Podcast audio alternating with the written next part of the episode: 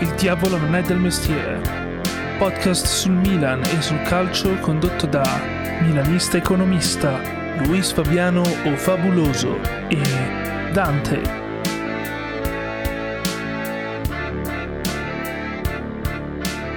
Buonasera, buonasera a tutti e benvenuti in questo episodio numero 30 di Il diavolo non è del mestiere. Qui con me, come al solito, Daniele. Ciao a tutti, bentornati. E Marco. Ciao a tutti, bentornati. Allora, puntata complicata per due motivi, ma in realtà anche molto semplice. Dobbiamo parlare di due partite molto diverse. Di una non c'è tantissimo da dire, ma c'è qualcosa di cui parlare. E di una dove c'è molto di cui parlare e che impatta anche tanto il futuro della squadra e eh, gli obiettivi stagionali, eccetera, eccetera. Prima partita eh, in casa con la Salernitana, eh, una vittoria abbastanza tranquilla. Io inizierei da lì e poi passiamo a quanto è successo in Champions League con, eh, con il Liverpool a San Siro. Chi vuole iniziare a dare un, un, piccolo riassunto di quello che è successo con la Salernitana? Ah, Salernitana direi una partita giustamente archiviata in fretta, Uh, e che poi si è resa praticamente noiosa perché onestamente il secondo tempo di Milan Salernitana credo sia stato dei, una delle frazioni di gioco più difficili da seguire uh, da, da, inizio stagione. Bene aver, uh, aver, portato a casa con questa facilità i tre punti. Ti dirò, io avrei forse forzato un pelino di più il gioco per chiudere un 3-0 perché in queste situazioni non si sa mai un contropiede, un pallone sporco, un calcio piazzato, quello che è, magari ti porta sul 2-1 e rischi di doverla sudare, anche perché la Salernitana oggettivamente è forse la squadra più scarsa incontrata ad oggi, un pelino sotto il Genoa che è anch'esso una squadra imbarazzante. E se hai l'occasione di uccidere completamente la partita lo devi fare, poi per il resto bene, anche perché un po' le energie andavano centellinate visto poi l'impegno che c'è stato che non è poi andato per il verso giusto, però tatticamente la scelta ci può stare. Motivo per cui ho cristonato ampiamente San Siro contro Diaz, perché ha avuto più e più palloni per chiudere la partita sul 3-0 e li ha sbagliati, ha sbagliato gol, ha sbagliato interventi, in cui doveva deviare il pallone in porta o fatto scelte di gioco sbagliate. Si vede che Diaz non è in forma più di tanto e non capisco Pioli perché lo faccia giocare con la Salernitana. A fine primo tempo ha detto va tolto perché si vede che non sta in piedi, che fa fatica. Mi arretravi Krunic che è entrato subito al posto di, di Pellegrini o vedendo la non qualità degli avversari potevi tranquillamente eh, inserire un, un, Daniel Maldini inserire anche qualcuno fuori ruolo il motivo per cui dovremmo portare dei giovani cioè contro la Salernitana un Robac lo butto dentro perché tanto sono zero sono nulli nel mm-hmm. senso che l'ho vista a San Siro, mi è sembrata veramente la squadra più scarsa che abbia visto calcare il terreno di San Siro da, da anni e anni. Eh. Ma secondo me dopo... individualmente, eh, almeno davanti, la Salernitana non è così scarsa. Hanno dei buoni giocatori. Sì, però non il problema è che sono porta, assortiti, assor- eh, ma sono assortiti male, non hanno supporto. Cioè, eh, cioè Simi con, con, quei compagni di squadra non ha alcun cacchio di senso. Simi ha bisogno di gente come Messias vicino a lui che gli crea le occasioni. Eh, cioè, ma dove deve andare Simi con Bonazzoli e l'altro, l'altro che, ha giocato con lui, altri due miti. Ribery. Sì, hanno provato a prendere Ribery, ah, sì, però onestamente bravo. non regge più un, sì, quel tipo di gioco. Cioè, non può essere lui a costruire. Paradossalmente il Genoa, per quanto siano più scarsi singolarmente i giocatori, sono molto meglio assortiti. Cioè, è una squadra mm. che sì, comunque, no, eh, davanti, davanti a comunque un, un, gruppo di giocatori, certo, se sono, quando sono sani, perché eh, ultimamente non sono sani a Genoa, ehm, che comunque sia può, può, puoi mettere in campo un attacco sensato. La, la Salernitana non ha il modo di mettere insieme un attacco sensato tu butti dentro dei giocatori sì, e, spe- spe- e, speri e preghi Dio che una palla alta si mette la butta dentro, però più o meno sei lì. Eh. Ma sei visto anche, abbiamo avuto il predominio tranquillamente di, di tutta la partita, di tutte le zone del campo. Cioè in attacco l'abbiamo abbiamo segnato dopo 4 minuti, abbiamo risegnato dopo 20, la partita sai fosse finita 5-0, considerando le occasioni che si è mangiato solo Diaz mm-hmm. nessuno avrebbe avuto niente da ridire. Eh. 5-0, fosse vinta 5-0 e dicevano vabbè per quanto abbiamo creato per le volte che siamo arrivati da soli davanti al portiere o a fare l'ultimo passaggio dentro l'area di rigore ci sarebbe potuto tranquillamente stare centrocampo abbiamo toccato, hanno toccato di palle nel centrocampo loro cioè a memoria mi pare lancio lungo dalla difesa ogni tanto sventagliata dall'altra parte per l'esterno che faceva due metri tornava indietro e la rigiocava il difensore che veniva prestata e la lanciava lunga cioè veramente zero. Infatti, la partita con la Salernitana, bravi noi a chiuderla subito, a non complicarcela, nel senso che dopo 20 minuti sei già avanti 2-0 e, e puoi giocare più rilassato, più tranquillo. Mi sarebbe piaciuto fare il 3-0 fino al primo tempo. Fino al primo tempo 6-3-0, loro staccano totalmente la partita, il della Salernitana, come se avessero giocata e i nostri possono staccare, nel senso che possiamo dare poi magari al posto che solo 20 minuti tutto il secondo tempo a Hernandez, magari puoi anche pensare sul 3-0 di togliere Tomori piuttosto che togliere Romagnoli, fare entrare Gabbia, fare dei cambi anche diversi, perché tanto sul 3-0 sei più tranquillo, sul 2-0 hai sempre la paura che una palla alta, uno che tira a caso, un rimpallo ti finisce sul braccio, rigore, la riapri e non puoi magari giostrarti i cambi come avresti voluto. Quindi solo un po' quello, però per il resto è una partita su cui abbiamo dominato il lungo e il largo, cioè abbastanza poco da dire. Ecco. Io vorrei fare una piccola considerazione proprio molto solti, vi dirò la verità, proprio metto le mani in avanti. Come cacchio è possibile che eh, Cassie e Sidemakers fanno due gol di piede debole, mettendo entrambi la palla all'angolino contro la Salernitana. E poi quando c'è da giocare alle partite che contano, ciabattano a destra e a sinistra. A me mi fa veramente impazzire sta cosa. Questione di lucidità, Nick, banalmente, questione di lucidità di freschezza. Con la Salernitana entri in campo, cioè i nostri hanno giocato in ciabatte, eh, facciamo quel cazzo che volevano in campo. Con Liverpool, comunque, il Liverpool, nonostante abbia giocato con eh, ragazzini, con tolte, vabbè, Salamani e soliti, Liverpool ha un eh, stile di gioco totalmente differente. Liverpool ti viene ad aggredire alto, ti toglie i tempi, ti toglie fiato, ti toglie concentrazione, ti, fa, ti obbliga a non giocare come vuoi giocare te ok, ti obbliga magari, ti costringe al lancio lungo, ti costringe perché ti vengono a raddoppiare sul pressing, a dover tentare il dribbling in più, lo scarico in più, la roba in più. E le altre non fanno così. Che se Sale Makers con la Salernitana facevano il cazzo che volevano, perché gli avversari erano fermi come dei berilli, eh. Cioè che sì, sì, a centrocampo il pallone lo recuperava, c'era la Salernitana che era tutta nella propria metà campo, schiacciata sull'area di rigore, stoppava il pallone, aveva 10 secondi per pensare a cosa fare tranquillamente e, e impostare. Con Liverpool uh, stoppi il pallone, ce n'hai due che ti sono già attaccati al culo che non ti fanno girare e quei due comunque sono, sono centrocampisti come Oxley Chamberlain, che comunque è sempre stato un centrocampista utile, soprattutto per Klopp. Hai Minamino, che comunque quando c'è da prestare presta. Sugli esterni, se perdi il pallone, c'è comunque Mané, Salah, a cui devi stare attento, perché un conto se perdi palle sulle fasce c'è di tacchio. Un conto se perdi palle sulle fasce ci sono Mané, Salah e davanti c'è Origi. Allora, okay. io proprio qua volevo arrivare. Eh, visto, visto, questa spiegazione, che io, io te l'ho imboccata e tu me l'hai data esattamente come me l'aspettavo. Allora, se tu devi andare a giocare con Liverpool e le due partite precedenti che hai fatto in campionato sono Genoa e Salernitana, come cavolo puoi pensare di preparare una partita come quella di Liverpool? Cioè, Beh. oltre all'intensità di gioco, che è proprio c'è una totale assenza di, intensità in Serie A. Cioè, le squadre piccole non provano a metterla sul piano fisico, sul piano della velocità, la provano a metterla sul, sul piano del speriamo Dio che ce la mandi buona, che non è, non è una buona idea. E in Europa tu ti presenti contro il Liverpool, Liverpool completamente rimaneggiato che appunto a parte eh, Mania e Salah era comunque una squadra di principalmente ragazzini. Nonostante tutto loro magari offensivamente non avranno creato tanto perché Liverpool onestamente contro di noi non ha fatto molto. I due gol ci siamo fatti da soli.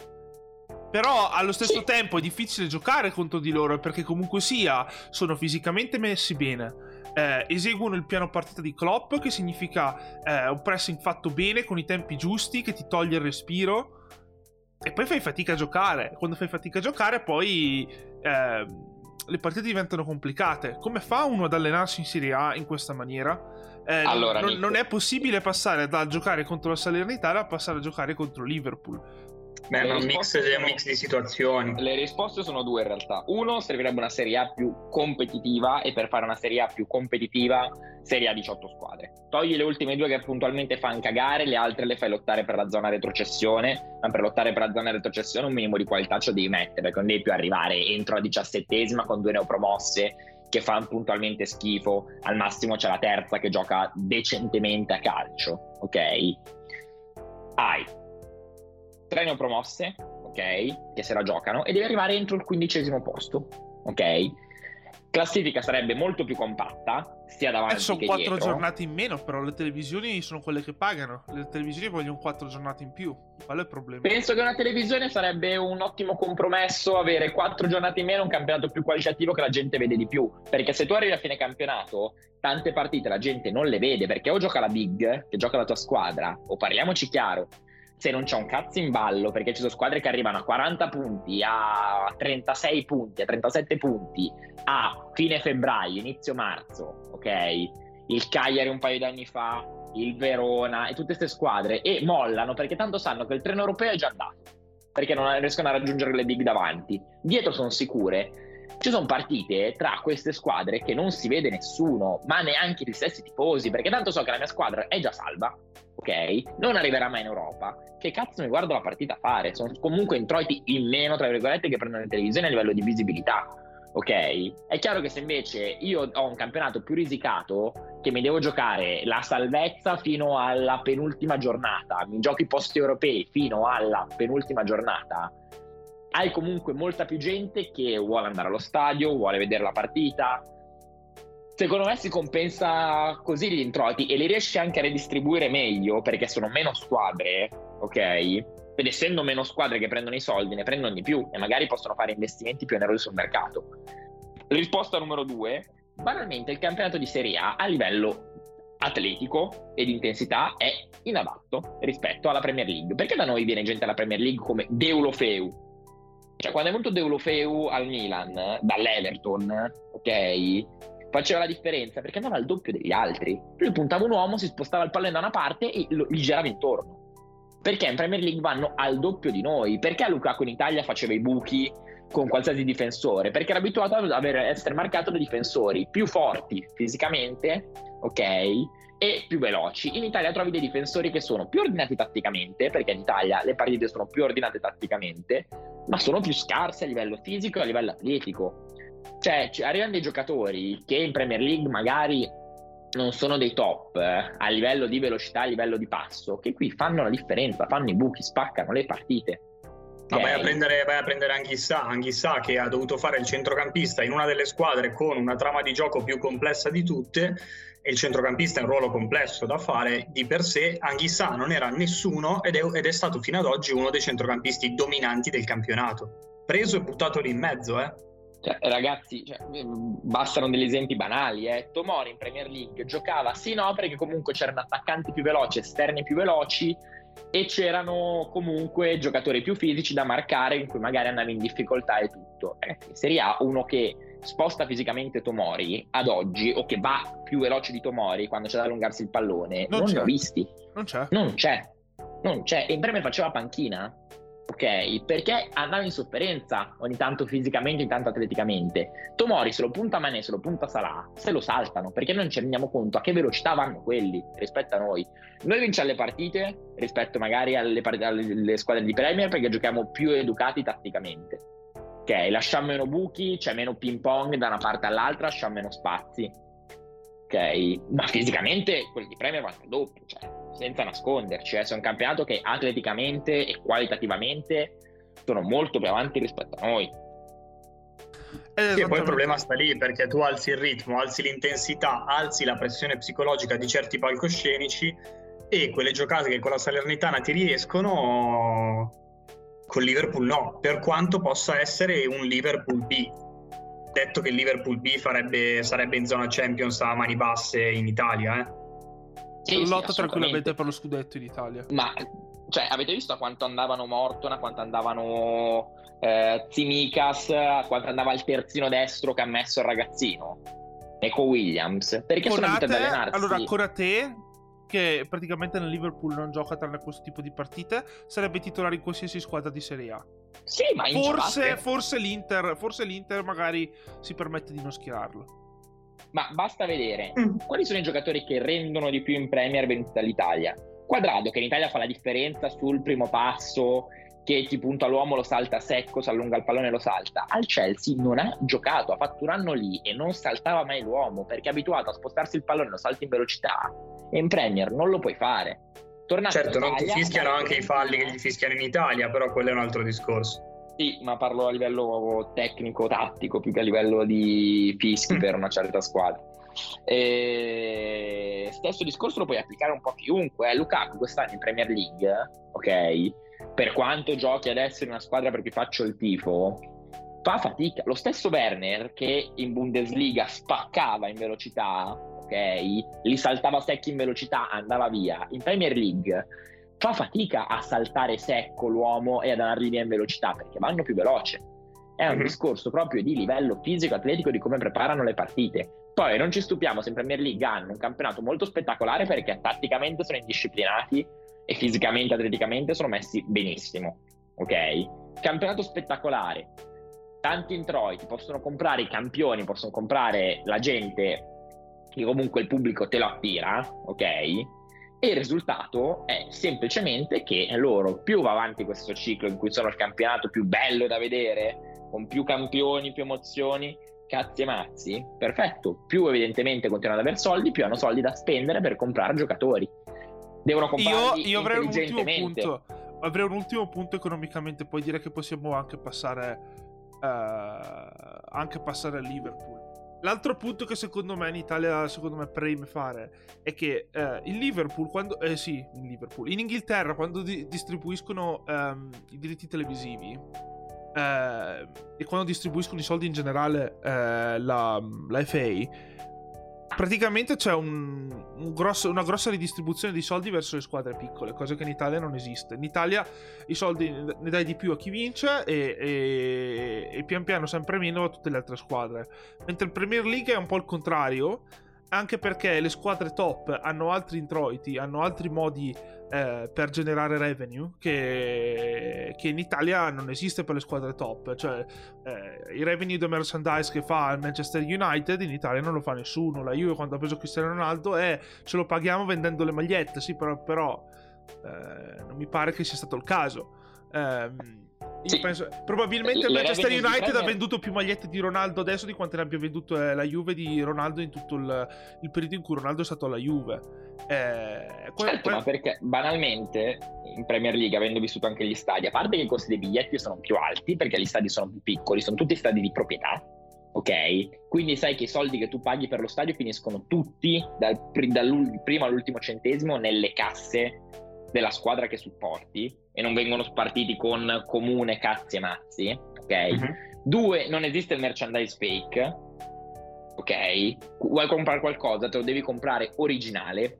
Piuttosto la società fa gli sconti sulle magliette, sulle sciarpe, sulle cose vecchie, ok? A fine stagione, ma compri originale, altri soldi che entrano alla società, ok? E tre, è uno spettacolo, la Premier League, perché è vero che si sta borghesizzando, lo stadio sta diventando più borghese, sta diventando quasi un lusso, senza nascondersi. Si sta trasformando okay? un po' come, Nord, come il Nord America, come gli sport in Nord si America. Si sta trasformando come gli sport in Nord America, ma è il modello da seguire per avere un modello vincente. Esatto. Penso che nessuno si sia mai lamentato che in NBA i biglietti costano tot, costano tanto. Ci va chi se li può permettere. Punto. E mi spiace, eh, mi spiace, io sono d'accordo ad avere un settore a prezzi più popolari che può essere per gli ultra un po' come la Coppa a Liverpool, ma se tu non vai in Coppa a Liverpool, oh, gli altri biglietti li fanno pagare a peso d'oro, eh. Mm-hmm. Cioè, quando vai a vedere il Chelsea, se non vai in uh, Shed End con, con, gli ultra, oh, i biglietti li paghi, e anche tanto, ok? Perché, giustamente, giustamente, loro propongono uno spettacolo che, tolto rari casi, rarissimi casi oramai, e comunque gente che poi viene inchiodata dalle telecamere che sono presenti negli stadi, ok? non riesco a riportarti negli ultimi anni casi di scontri, violenze tra ultra, violenze all'interno dello stadio.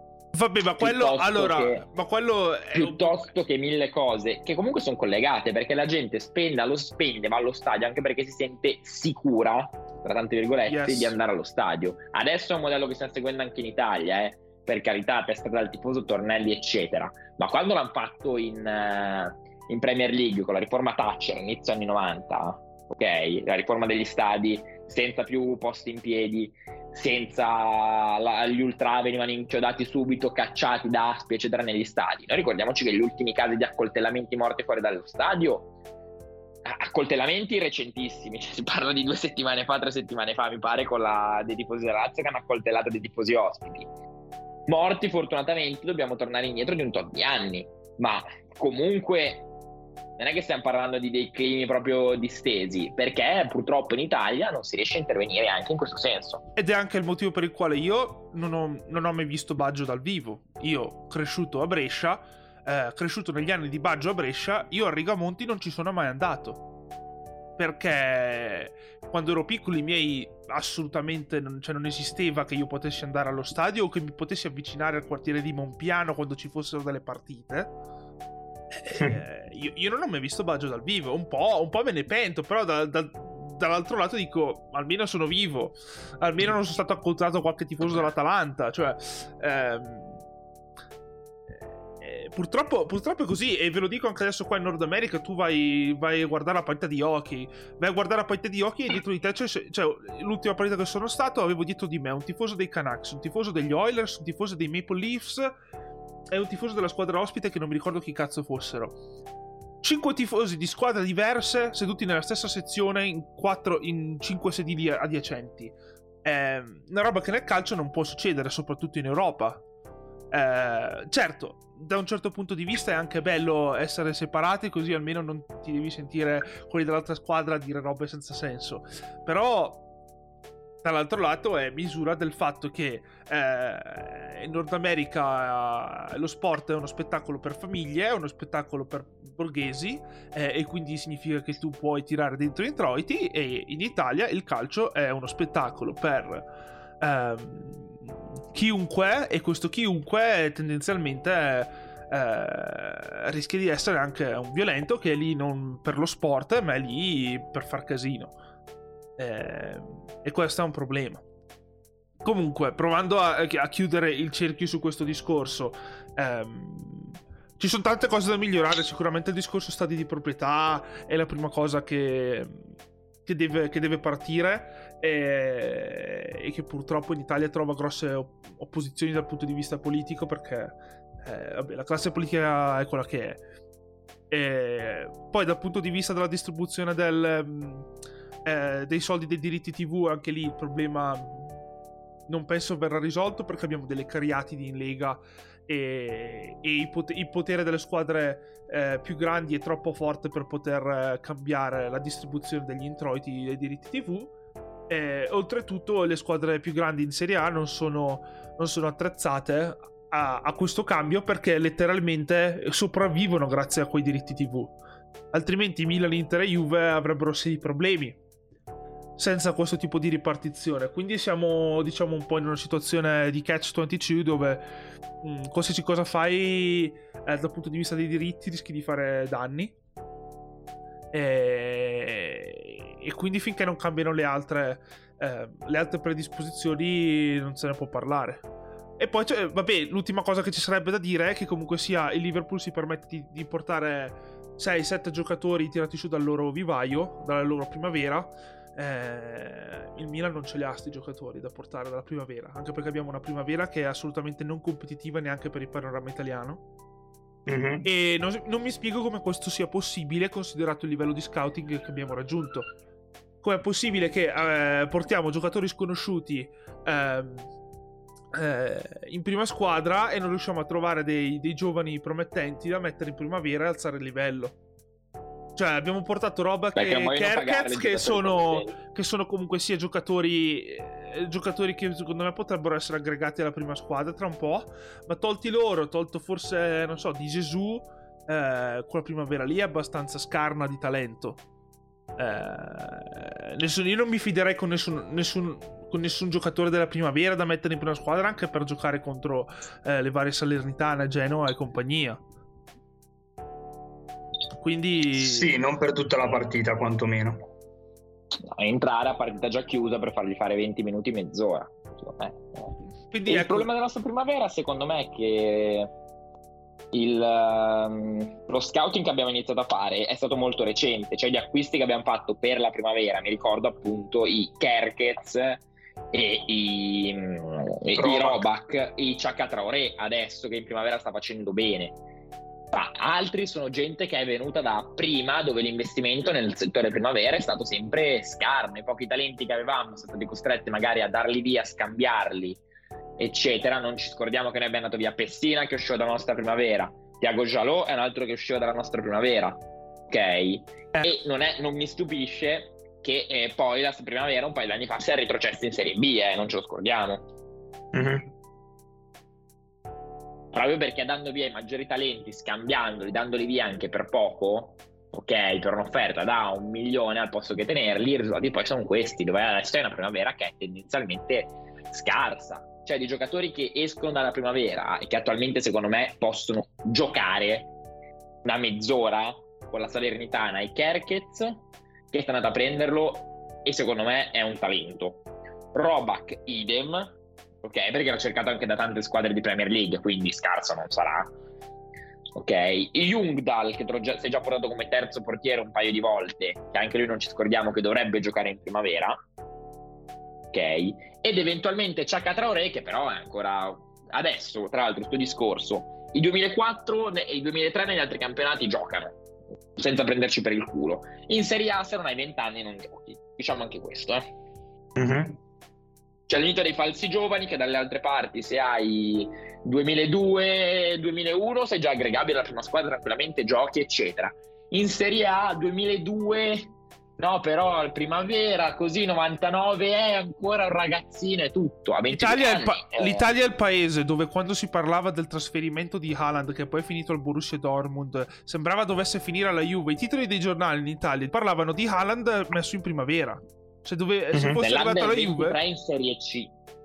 Cioè, attenzione, cioè qua stiamo parlando veramente di... Uh, di, di una gestione dei, dei, giovani che non ha alcun senso. E poi ci stupiamo se i talenti in Italia nascono, cioè sbocciano fuori dopo, più tardi, e poi sono in ritardo rispetto a quelli stranieri dal punto di vista dell'esperienza. Eh, purtroppo questa, cioè, eh, per, per dire Chiesa, cioè, non è possibile che tuttora sia considerato da Allegri un ragazzino e sia considerato uno senza esperienza. Cioè, non è possibile arrivare a quell'età lì. Eh... Ragazzi, Calabria giocava quattro anni fa, era considerato il giovane, il nuovo talento della primavera. Ragazzi, ha 25 anni quest'anno, quattro anni fa aveva 21. Sì. Ok, e veniva considerato ancora il ragazzino che è aggregato dalla primavera, però non sei sicuro perché. Cioè, Calulu gli voglio un bene dell'anima, ok? Però anche lui lo fanno passare come se fosse un ragazzino, pic, eccetera. Cioè, Calulu ha 21 anni quest'anno, eh? Carolu deve giocare, cioè secondo me Carolu dovrebbe giocare anche al posto di Calabria, però vabbè, ov- ovviamente in questa situazione di infortuni, dico adesso parliamo degli infortuni, ehm, deve, deve, purtroppo fare la riserva del centrale, quindi non è che si può permettere di giocare più di tanto terzino. Sono d'accordo, ma poi banalmente sulla partita del Liverpool, adesso torniamo un secondo, ragazzi, noi abbiamo giocato più o meno discretamente, ok? Ci sono fatti due gol da solo come dei coglioni perché banalmente su un tiro dove che sì, non, non ostende l'uomo con l'arbitro che ha dato forse un giallo in tutta la partita, dei gialli solari da una parte e dall'altra non li ha dati, perché sì. si vedeva che palesemente non c'aveva cazzi di dare gialli con la partita, ha lasciato molto correre, ok? Non l'ha steso, tiro, respinta, non arriva nessuno dei nostri, la guardano, la osservano, in particolare Teo Hernandez osserva Salah che la insacca, ok? Sul primo gol non mi sento di dar colpa a Magnan perché ha respinto lateralmente. Ok, dall'altra parte c'era Mané che forse era messo anche in posizione migliore, ha respinto lateralmente, sperando che qualcuno arrivasse a contrastare Salah, non che Salah sulla respinta arrivasse da solo. A me, okay. sembra, a me sembra, che anche all'andata sia arrivato un gol simile dove Salah è arrivato su una palla um, su, su una palla lì morta. Lì era ah, scavallata da Orighi la palla, però. E lì Magnan ha responsabilità, ma perché si era fatto male alla mano. Quindi era limitato, doveva addirittura uscire all'intervallo, si vociferava. Perché aveva preso una botta, un colpo alla mano, parando il rigore o alla fine primo tempo. Quindi l'annata me lo ricordo. Comunque lì c'è una palla respinta, nessuno dei nostri ci va, eh tutti lo osservano, errore da prima categoria forse. Sì, ma co- sono cose che sono successe anche in campionato queste però, ne abbiamo parlato nell'ultimo episodio del podcast, Assolutamente sì. abbiamo dei cali di concentrazione e di attenzione da parte dei nostri difensori e soprattutto lì a sinistra tra Teo Hernandez e Romagnoli ogni tanto eh, fanno un po' di ball watching, cioè se non stanno il marcando se... esattamente il portatore di palla, sono entrambi giocatori che tendono a a, a, a, stare sul posto e guardare quello che succede intorno a loro. Cosa che... Noi siamo stati fortunati sul primo gol perché oggettivamente ha fatto una mezza vaccata Allison, ok? Sulla spizzata perché l'ha respinta in mezzo centrale sui piedi di Tomori. Che è stato bravo ad essere reattivo e insaccare subito. Poi sul terzo gol, è vero che perde palla, sul secondo gol scusatemi, eh, è vero che perde palla Tomori, eh? Ok? Ma anche gli altri, perde palla Tomori, la reattività degli altri è stata imbarazzante. Cioè, lui sta dallo stadio, penso che sulla palla persa di Tomori abbia reagito 3-4 secondi dopo. Hanno osservato Mané che si involava verso il portiere e hanno detto cazzo ha perso palla Tomori, c'ha che accorci un minimo. Poi accorciato come? Perché eh, tiro, respinta centrale, per carità, c'è Orighi che non fa la minima fatica a instaccare quel pallone di testa, nessuno che contrasta, nessuno che cerca di dargli fastidio fisicamente. Ma noi possiamo guardare ogni volta che c'è una respinta in area al posto che correre sul pallone e cercare di immolarci. Sì, assolutamente. E anche, anche, sul primo gol del Liverpool, la maniera con la quale si fa la marcatura laser. Cioè, è, è, è, lì, è lì ancora peggio perché lì che sì, è sull'uomo che ha il pallone. Cioè, come fai a perderti di concentrazione nel momento che sei sull'uomo con la palla? Che lì, che sei salta. proprio lì, proprio sei addormentato si è fatto saltare, non, non, ha provato neanche a rincorrerlo più di tanto. Romagnoli è rimasto lì un po' nel mezzo, non è venuto subito a chiudere lo spazio. Teo Hernandez anche lì lui stava un po' a guardare, questo qua entra in aria tranquillo, proprio indisturbato. Ha fatto il cazzo che voleva, ha calciato, respinta del portiere sulla respinta non c'è andato nessuno. Neanche ha detto ci siamo schiacciati su quel tiro lì che almeno sulla respinta eravamo già pronti. No, no, siamo rimasti fermi a guardare. Ed è una cosa che è assurda perché noi stiamo continuando a farci dei gol da soli per errori individuali, come può essere il pallone che per carità rimbalza male, la palla, eccetera, la palla persa in uscita. Ma alcune volte, ragazzi, cioè, quello di Gabbia che al posto che spazzare è lì che tiene l'uomo a Firenze, al posto che spazzare cerca di tenere l'uomo contro Tarusano che è a un metro, come se dovesse intervenire Tarusano e riprendere il pallone. Cioè, un errore concettuale un errore mhm. concettuale mm-hmm. non seguire la respinta. Penso che quando vai ai pulcini al secondo allenamento ti dicono quando tirano sul portiere il portiere la respinge, vai comunque sulla respinta a coprire perché non si sa mai, non si sta fermi. Cioè è, è assurdo. Poi io sinceramente, per carità, che abbiamo, abbiamo perso e non abbiamo vinto quella partita perché anche vincerla 3-2 o vincerla 2-0 con l'Atletico Madrid che poi vinceva 3-0 ce lo buttavi in culo impazzivo sì, quasi decisamente peggio. Cioè, sarebbe Infatti, stato veramente. Ma onestamente. farti un turno in più di Europa League. Cioè, io impazzivo. Allora, vabbè, ma io sul turno in più di Europa League, nel senso, poi. Allora, per quanto io sia, sia convinto che è meglio uscire adesso e concentrarci completamente sul campionato piuttosto che dover andare a fare l'Europa League, chiaro, però non è neanche un dramma dover fare un turno di Europa League e mandarla a primavera. Anche perché poi c'è il cambio delle liste, se non sbaglio, adesso a gennaio. Quindi volendo potevi mettere dentro un tot di primavera, mandare la primavera a fare l'Europa League e buonanotte al secchio. Eh, il problema... Eh, il problema più che altro è, è, che se invece vincevi con Liverpool, comunque se ti davi eh, un, mentalmente un, un, grosso, un grosso mattone su cui costruire un, su cui costruire. Invece così, cioè sì, ok, abbiamo vinto con l'Atletico e poi abbiamo più o meno fatto prestazioni mm. ok con, contro... Um, contro, contro Porto e Liverpool, però poi alla fine eh, è soltanto l'Atletico la squadra riusciti, contro la quale siamo riusciti a giocare, a fare il nostro gioco se poi andiamo ad analizzare il girone. E va bene che Ma... teoricamente dovevamo passare, eh, considerati gli errori arbitrali, però poi alla fine eh, alla fine psicologicamente secondo me rimangono, rimangono dubbi all'interno della squadra Io invece sono convinto del contrario, proprio perché la, adesso la squadra va motivata, deve avere fame, dicendo in Champions League non siete passati il girone, è anche colpa vostra, senza negarlo, eh, perché è anche colpa della squadra che ha gestito male delle situazioni, ha gestito male dei, delle situazioni di ha netto degli errori arbitrali, ha netto di tutto, ok?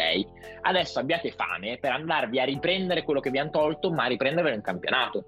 Può essere anche uno stimolo. Tu considera che adesso noi, essendo usciti da tutti, da tutto, ok? Da gennaio, avendo una rosa, non dico integra, ma quasi, ok? A gennaio dovremmo recuperare praticamente tutti.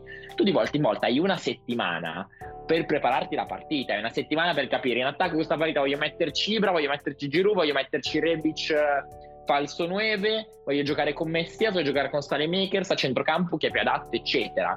Hai una settimana in cui questi possono allenarsi, ok? Mettere benzina nelle gambe ok? E prepararsi a un, una singola partita senza avere l'inframezzo, senza le rotazioni, perché poi giochi in, in, Europa League, giochi il giovedì, allora forse però poi devo mettere questo anche se non lo vorrei mettere perché poi l'altro deve giocarmi la partita dopo. Hai solo delle partite di campionato da giocare e io da gennaio voglio vedere la squadra che entra in campo per sbranare gli avversari, soprattutto le altre che sono impegnate magari in Champions League, in Europa League, eccetera, hanno una partita in più.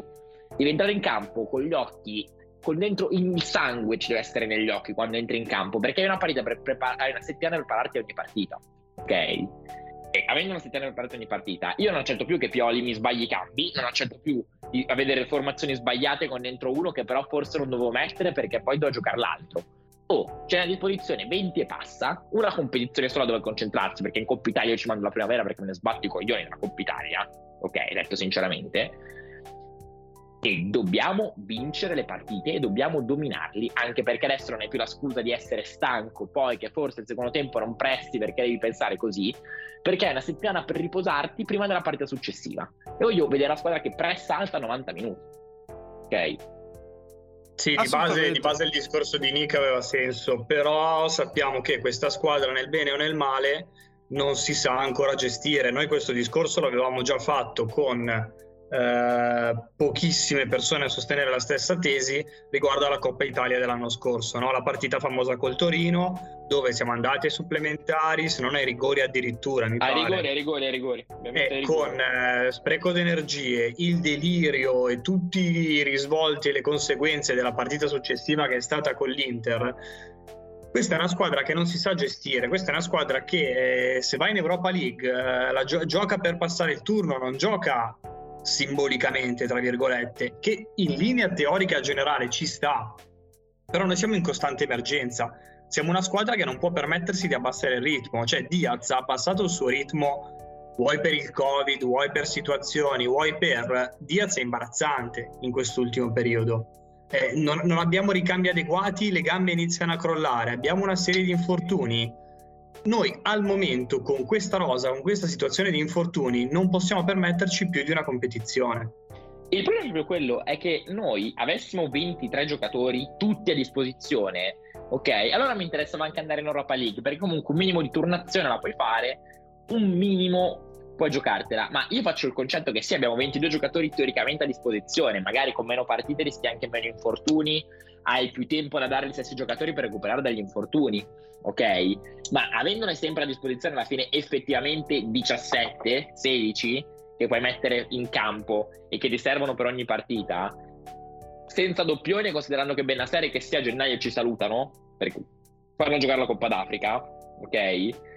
Quindi a gennaio comunque vuol dire essere leggermente corti a centrocampo a meno di innesti che non so quanto arriveranno, mm-hmm. ok? adesso ne hai 15-16 e 15-16 ti permettono di concentrarti su una sola competizione, perché due competizioni, tre competizioni sono eccessive, perché abbiamo lo spirito giusto nel voler vincere tutte le partite, essere competitivi in tutte le partite, ma che poi ti toglie energie fisiche, psichiche e ti toglie energie anche a livello proprio di, di rosa, perché poi è chiaro che l'anno scorso, dopo che perdi con lo United, che esci con lo United, che è una squadra imbarazzante, l'anno scorso, ti girano anche i coglioni. Hai buttato 180 minuti, ok? Per cercare di vincere, non hai vinto, non, passato, non hai passato il turno, ti gira il cazzo, ok? ma hai buttato 180 minuti, non con una rosa da 23 persone che vabbè, 11 giocano all'Europa League, 11 giocano al campionato, andiamo in campo a vincerne. Con una rosa da 15 persone, 11 giocano in Europa League, faccio 4 cambi in campionato, forse, perché poi non, alcuni giocatori, alcune pedine non le posso togliere in campionato. E arrivi in campionato che sei stanco e rischi di perdere in casa col Genoa e butti via la parità con la Lazio a Roma dove non sei sceso in campo tante, tante cose l'anno scorso, giocandoci poi l'Europa League seriamente, ok? Problema è che quest'anno l'Europa League non ce l'hai da giocare, Quindi io esigo, esigo di avere una squadra che scende in campo concentrata, senza scuse di sorta, senza eh, però forse sono stanchi, eccetera, da gennaio. Adesso lo capisco, siamo ancora in emergenza, c'è gente fuori, forse recupera il 19 Giroud Leao non si sa, Calabria, Rebic dicono nel 2022, forse per l'Empoli in panchina. Da gennaio niente scuse. Esatto. Sì, poi è un discorso che questo qua delle, delle, ambizioni che possiamo estendere, poi non so adesso quanto margine ci sia, magari ne parleremo più avanti a ridosso della finestra. Purtroppo dobbiamo, dobbiamo andare oltre a quello che è stato il Milan e a quello che vorremmo fosse il Milan. Dobbiamo guardare nel concreto quello che siamo oggi. Oggi si è parlato, e ovviamente più che insulti eh, velati o meno non mi sono preso, del, eh, dei possibili ritocchi, degli innesti che tu Marco hai appena detto, non si sa, ci saranno o non ci saranno. Ragazzi, eh, noi continuiamo a ricadere nello stesso discorso che è stato quello di Rodrigo De Paul quest'estate. Certo che sarebbe piaciuto a tutti avere Rodrigo De Paul, però quei 35 milioni ti hanno pagato Megnan, Tomori, Florenzi, Ballo Touré e prestito di Bakayoko. E, e, quello era il budget, e, quelli so, e Messias, e quelli sono stati i colpi. Eh. Adesso dire andiamo a prenderci un difensore, andiamo Botman. di nuovo all'assalto di Simacan e ci costa 15 milioni, poi però da, sulla tre quarti non creiamo nulla da un mese e mezzo, allora andiamo anche a prendere Luis Enrique dal, dalla Fluminense che chiede 12-14. Eh. E ragazzi, bisogna un attimo capire che in questo momento il Milan ha dei limiti e deve sfruttare quelle poche armi che ha nel suo arsenale nella maniera migliore.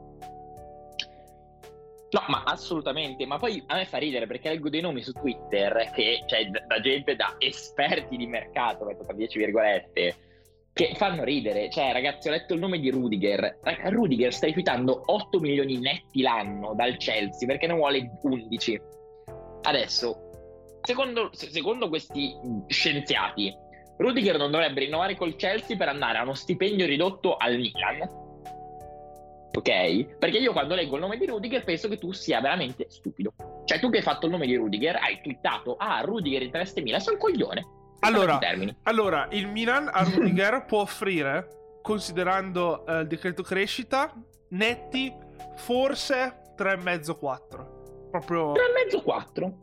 Io se leggo cioè... il nome di Botman, ancora ancora, perché Botman va a scadenza, guadagna anche un milione adesso, sai, a scadenza puoi offrire a Lille 12 milioni magari in uh, tre anni, ok? Puoi offrirgli 12 milioni e più bonus, più inserendo qualcosa nella trattativa. A lui gli offri un milione e mezzo, due l'anno, che comunque è un bel salto di stipendio, che perché adesso guadagna 650 mila euro netti, che non so niente nel calcio moderno e ci sta, è un nome credibile. Christensen non rinnova col Chelsea, ok? Io faccio fatica a credere che da titolare del Chelsea, ok? Possibile titolare perché Rudiger sta tirando per le lunghe, quindi anche arrivasse Koundé, Thiago Silva non le gioca tutte, Cialoba non le gioca tutte, quindi giochi una partita sì, una partita no, dica no, io rinuncio ai 4 milioni netti, 5 milioni netti che mi offre il Chelsea perché voglio andare a fare il titolare al Milan a 2 milioni l'anno cioè, sono nomi poco credibili. Io credo di più a un Bremer, a un Botman, a qualcuno che ha voglia di venire al Milan per guadagnare qualcosa in più rispetto a quello che guadagna adesso e fare magari uno step ulteriore di carriera.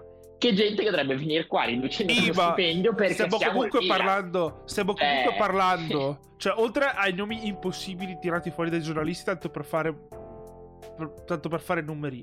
Ma anche questi nomi, diciamo più piccoli di gente che ancora non ha fatto quel salto di quel salto di categoria dal punto di vista del club in cui giocano. Sono comunque gente che comunque devi tirare fuori i soldi per il cartellino.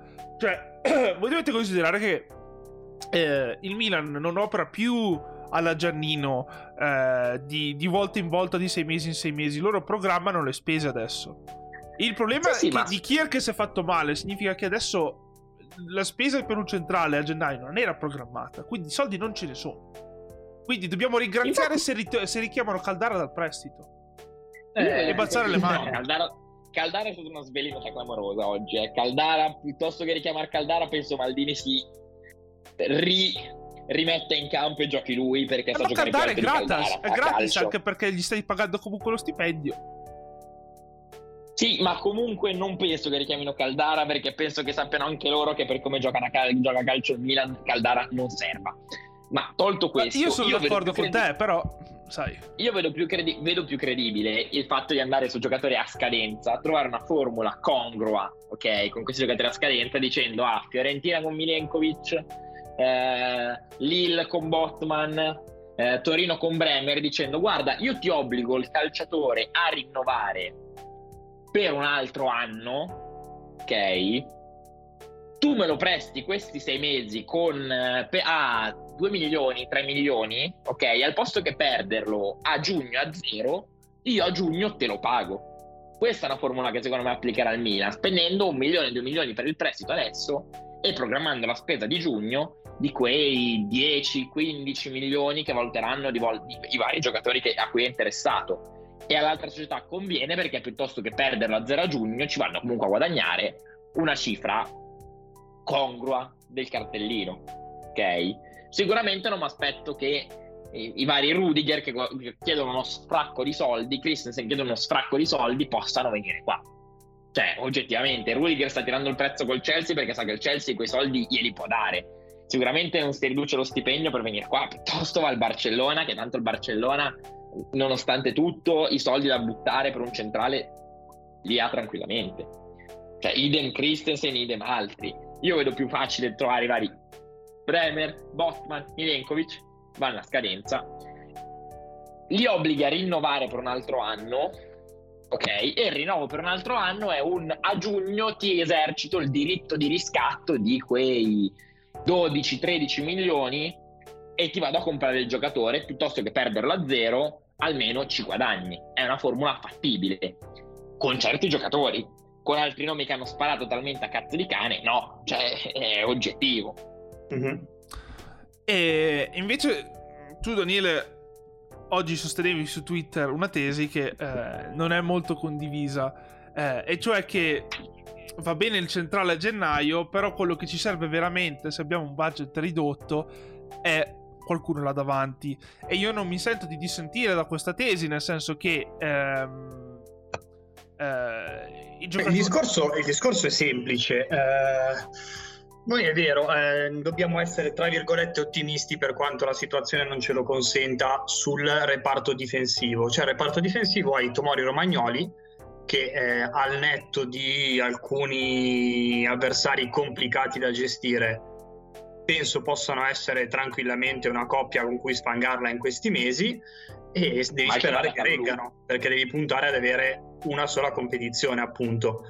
Eh, davanti siamo in oggettiva difficoltà perché realizziamo poco, realizziamo poco perché Diaz, ora c'è un punto interrogativo importante su Diaz. Qual è quello vero? È quello che a inizio campionato spaccava le partite o è quello di oggi? E se è quello di oggi è una questione temporanea della, del post-Covid o è solo che prima è entrato in forma prima degli altri proprio per essere un giocatore brevilineo, leggero, rapido, eccetera, e quindi magari risente meno della preparazione? Uh, l'ala destra, Selemaker, abbiamo un giocatore che ti garantisce un gol ogni 365 giorni di media. Può essere l'ala destra titolare del Milan? Non lo so Rebic mezzo anno lo fa bene, mezzo anno lo fa male, dobbiamo sperare che al rientro ti faccia il classico girone di ritorno alla Rebic. Davanti qualcosa manca, solo che appunto cioè, il, il punto è questo, tu il campionato devi per forza giocare per vincerlo, chiaro, non ti sto dicendo che il Milan sia la favorita, ma deve scendere in campo e andare a vincere, potenzialmente cercare di vincere ogni partita. Se tu fai quel gol in più, quei due gol in più, e cazzo, dietro puoi anche difendere con gabbia alla fine, eh? Nella peggiore delle ipotesi. Però intanto fai gol, che è quello che non ci riesce bene ultimamente. Poi vediamo. E, e poi c'è anche il discorso che comunque sia eh, vincere il campionato è anche propedeutico alla Champions League dell'anno prossimo. Noi quest'anno abbiamo fatto quello che abbiamo potuto fare in un girone che comunque sia era impossibile. Cioè, nel momento in cui abbiamo eh, visto il sorteggio, abbiamo detto, vabbè, quest'anno arriviamo quarti. E così alla fine è stato. Magari qualcuno sperava di sopravanzare il Porto. Eh, magari ci metto anche me tra queste persone che speravano di sopravanzare il Porto. Eh, poi, vabbè, la, la, realtà dei fatti è stata leggermente più, più, più cattiva. Amara. Però eh, la situazione era quella che era, non, non, ci, non, ci, dovevano essere aspettative da questo girone, nonostante poi siamo arrivati all'ultima giornata giocandoci la possibilità di qualificarci. Eh, ma in ogni caso, eh, questa squadra deve pensare alla, alla, Champions League dell'anno prossimo. Champions League dell'anno prossimo significa eh, dover guardare a, a, in che fascia entri per i sorteggi quando ti qualifichi. Se noi arriviamo quarti in campionato, eh, siamo di nuovo in quarta fascia, se non sbaglio. Eh, perché con coefficienti, con quello che abbiamo anche avendo battuto l'Atletico Madrid in questo girone di Champions, eccetera, però non facendo l'Europa League, che comunque sarebbero stati altri punti per il coefficiente UEFA. Ehm, non penso abbiamo guadagnato molto rispetto a quanto, se- quanto eravamo quest'anno. Quindi, probabilmente no, la proiezione, saremo... attuale, la proiezione attuale ci vede ballare fra eh, quel limite fra terza e quarta fascia. Esatto. Quindi dovrebbero veramente allinearsi svariati astri per essere in terza fascia. Che comunque sia, fa comunque, fa comunque, schifo essere in terza fascia, perché onestamente essere tra terza e quarta fascia cambia molto poco. Sì. Eh, eh, qua la cosa, la cosa, fondamentale per, la, per, la, per, il, per, l'anno prossimo per il giro di Champions League sarebbe vincere lo scudetto. Perché vincere lo scudetto ti proietta direttamente in prima fascia, senza se e senza ma e quella diventa, diventa, una cosa interessante perché in prima fascia ti levi tutte le. Eh, ti levi dalle scatole tutte le vincitrici dei campionati, ti levi dalle scatole tutte le squadre top. Eh, in seconda fascia hai qualcuna delle squadre top, ma non tutte. E, e poi terza e quarta fascia la speranza di non beccare eh, di nuovo Porto, di non beccare di nuovo eh, squadre così, però almeno una squadra materasso, la, cioè dalla quarta fascia, te la, te la dovresti prendere. Quindi sì. la, la, speranza, ripeto, è che vincendo il campionato e eh, essendo in prima fascia, poi il girone di Champions League l'anno prossimo sarebbe un pelo più morbido. Significa anche che eh, dal punto di vista delle energie magari riesci ad arrivare a qualificarti. Oltre a riuscire a qualificarti, riesci magari a qualificarti con una o due giornate di anticipo e ti giochi l'ultima giornata del girone di Champions League un attimo più in, in ciabatte e questo significa che puoi fare il turnover fatto bene c'è cioè, tutta una serie di ehm, di conseguenze eh, benefiche che il Milan deve, deve ricercare. Poi, sì, sì, assolutamente. Poi, ripeto, secondo me l'obiettivo è vincere il campionato, ok? Non perché sia la favorita, ma perché essendo più liberi degli altri, non scordiamoci che l'Inter adesso dovrà sfidare comunque una squadra proveniente dalla prima fascia, che poi, se gli va bene, può essere il, il Lille piuttosto che l'Ajax, se gli va male chiaramente è il Manchester City il, eh, o il Bayern Monaco. La Juventus è vero che è una squadra di seconda fascia, quindi può avere un sorteggio più morbido, il che implica giocare comunque una partita in più ai quarti e ai quarti un sorteggio tanto morbido rischi di non averlo. Il Napoli ha una partita in più contro quelle che sono scese dalla Champions, il che vuol dire beccarsi, idem la Lazio, vuol dire beccarsi una tra Barcellona, Siviglia, il Porto, squadre non semplici con cui giocare. Eh, L'Atalanta, scesa dalla Champions, deve giocare comunque una partita di sedicesimi con squadre di Europa League. Hanno comunque impegni in più rispetto a, a noi, ok? vuol dire anche cercare di avere vantaggio, prendere vantaggio su queste squadre, perché comunque magari alcune puntano a vincere l'Europa League proprio per essere poi in prima fascia in Champions. Strano che tu non mi abbia citato la Roma tra le squadre impegnate in Europa. Che teoricamente eh, devono Vabbè, ma la Roma, conference Metal la, la Roma gioca contro i Metal Meccanici Ucraina, non fa neanche I, I tornei del CSI non valgono e non sono contemplati come competizione. Sì, europea. cioè, probabilmente la Roma me la becco io nel girone del CSI al ritorno, quindi non è che la considero più di tanto. E quindi non, non li considero impegni. La Roma può giocare con la squadra B e pre- prendere 6 gol. Ah, no, è già successo, scusate, era un esempio e comunque, comunque eh, il problema è sempre quello, è che se tu hai una sola competizione, come l'Inter l'anno scorso, poi hai tutte le energie per quella competizione, ok?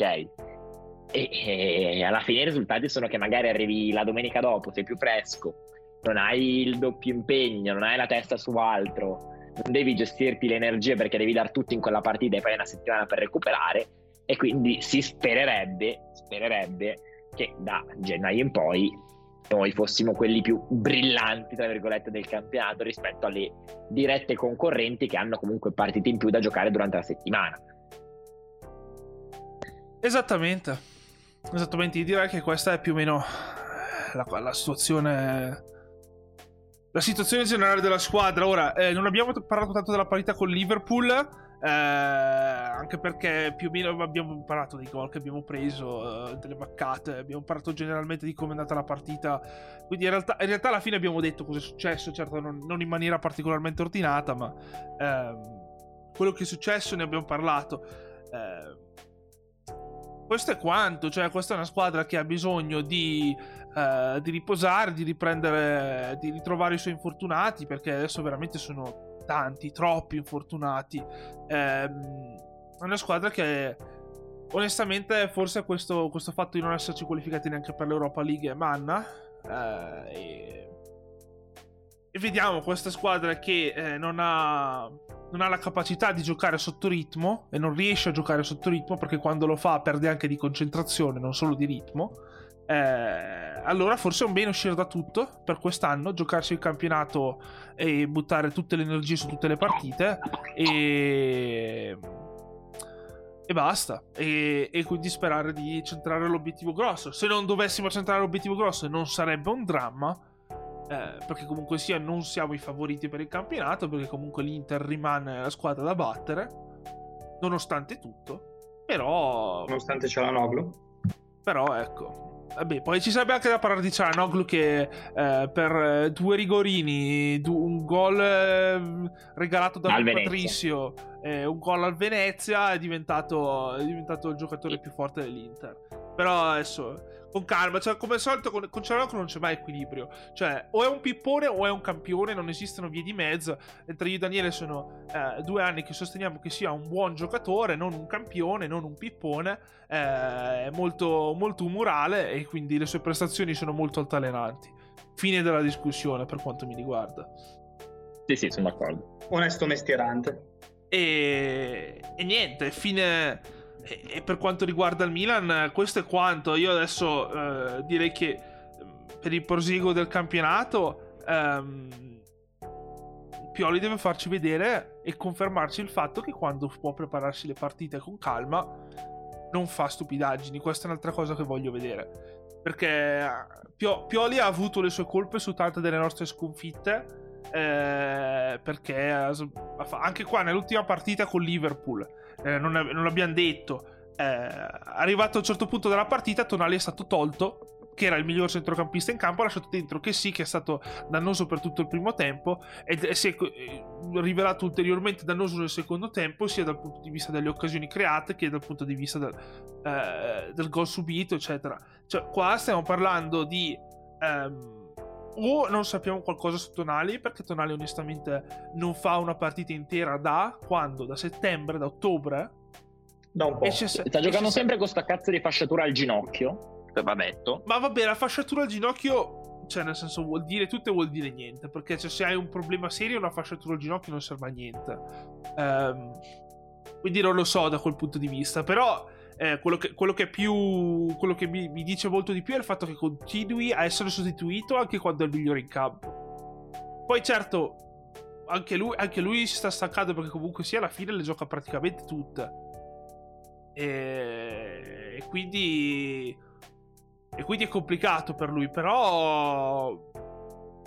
Però adesso c'è certe partite come questa qua contro il Liverpool dove ti stai giocando qualcosa eh, forse valeva anche la pena provare a rischiarlo per tutti i 90 minuti e di togliere Cassie. Cioè, io dura- a fine primo tempo mi sono detto: qua non riusciamo a far girare la palla, leviamo Cassie, mettiamo bene a serie. Speriamo che con due giocatori che sono entrambi in grado di smistare il pallone velocemente, eh, magari riusciamo, riusciamo, a costruire qualcosa in più. Eh, invece leva Cassie per, eh, per Benasser, eh, scusami, leva Tonali per Benasser. Alla fine la situazione non è cambiata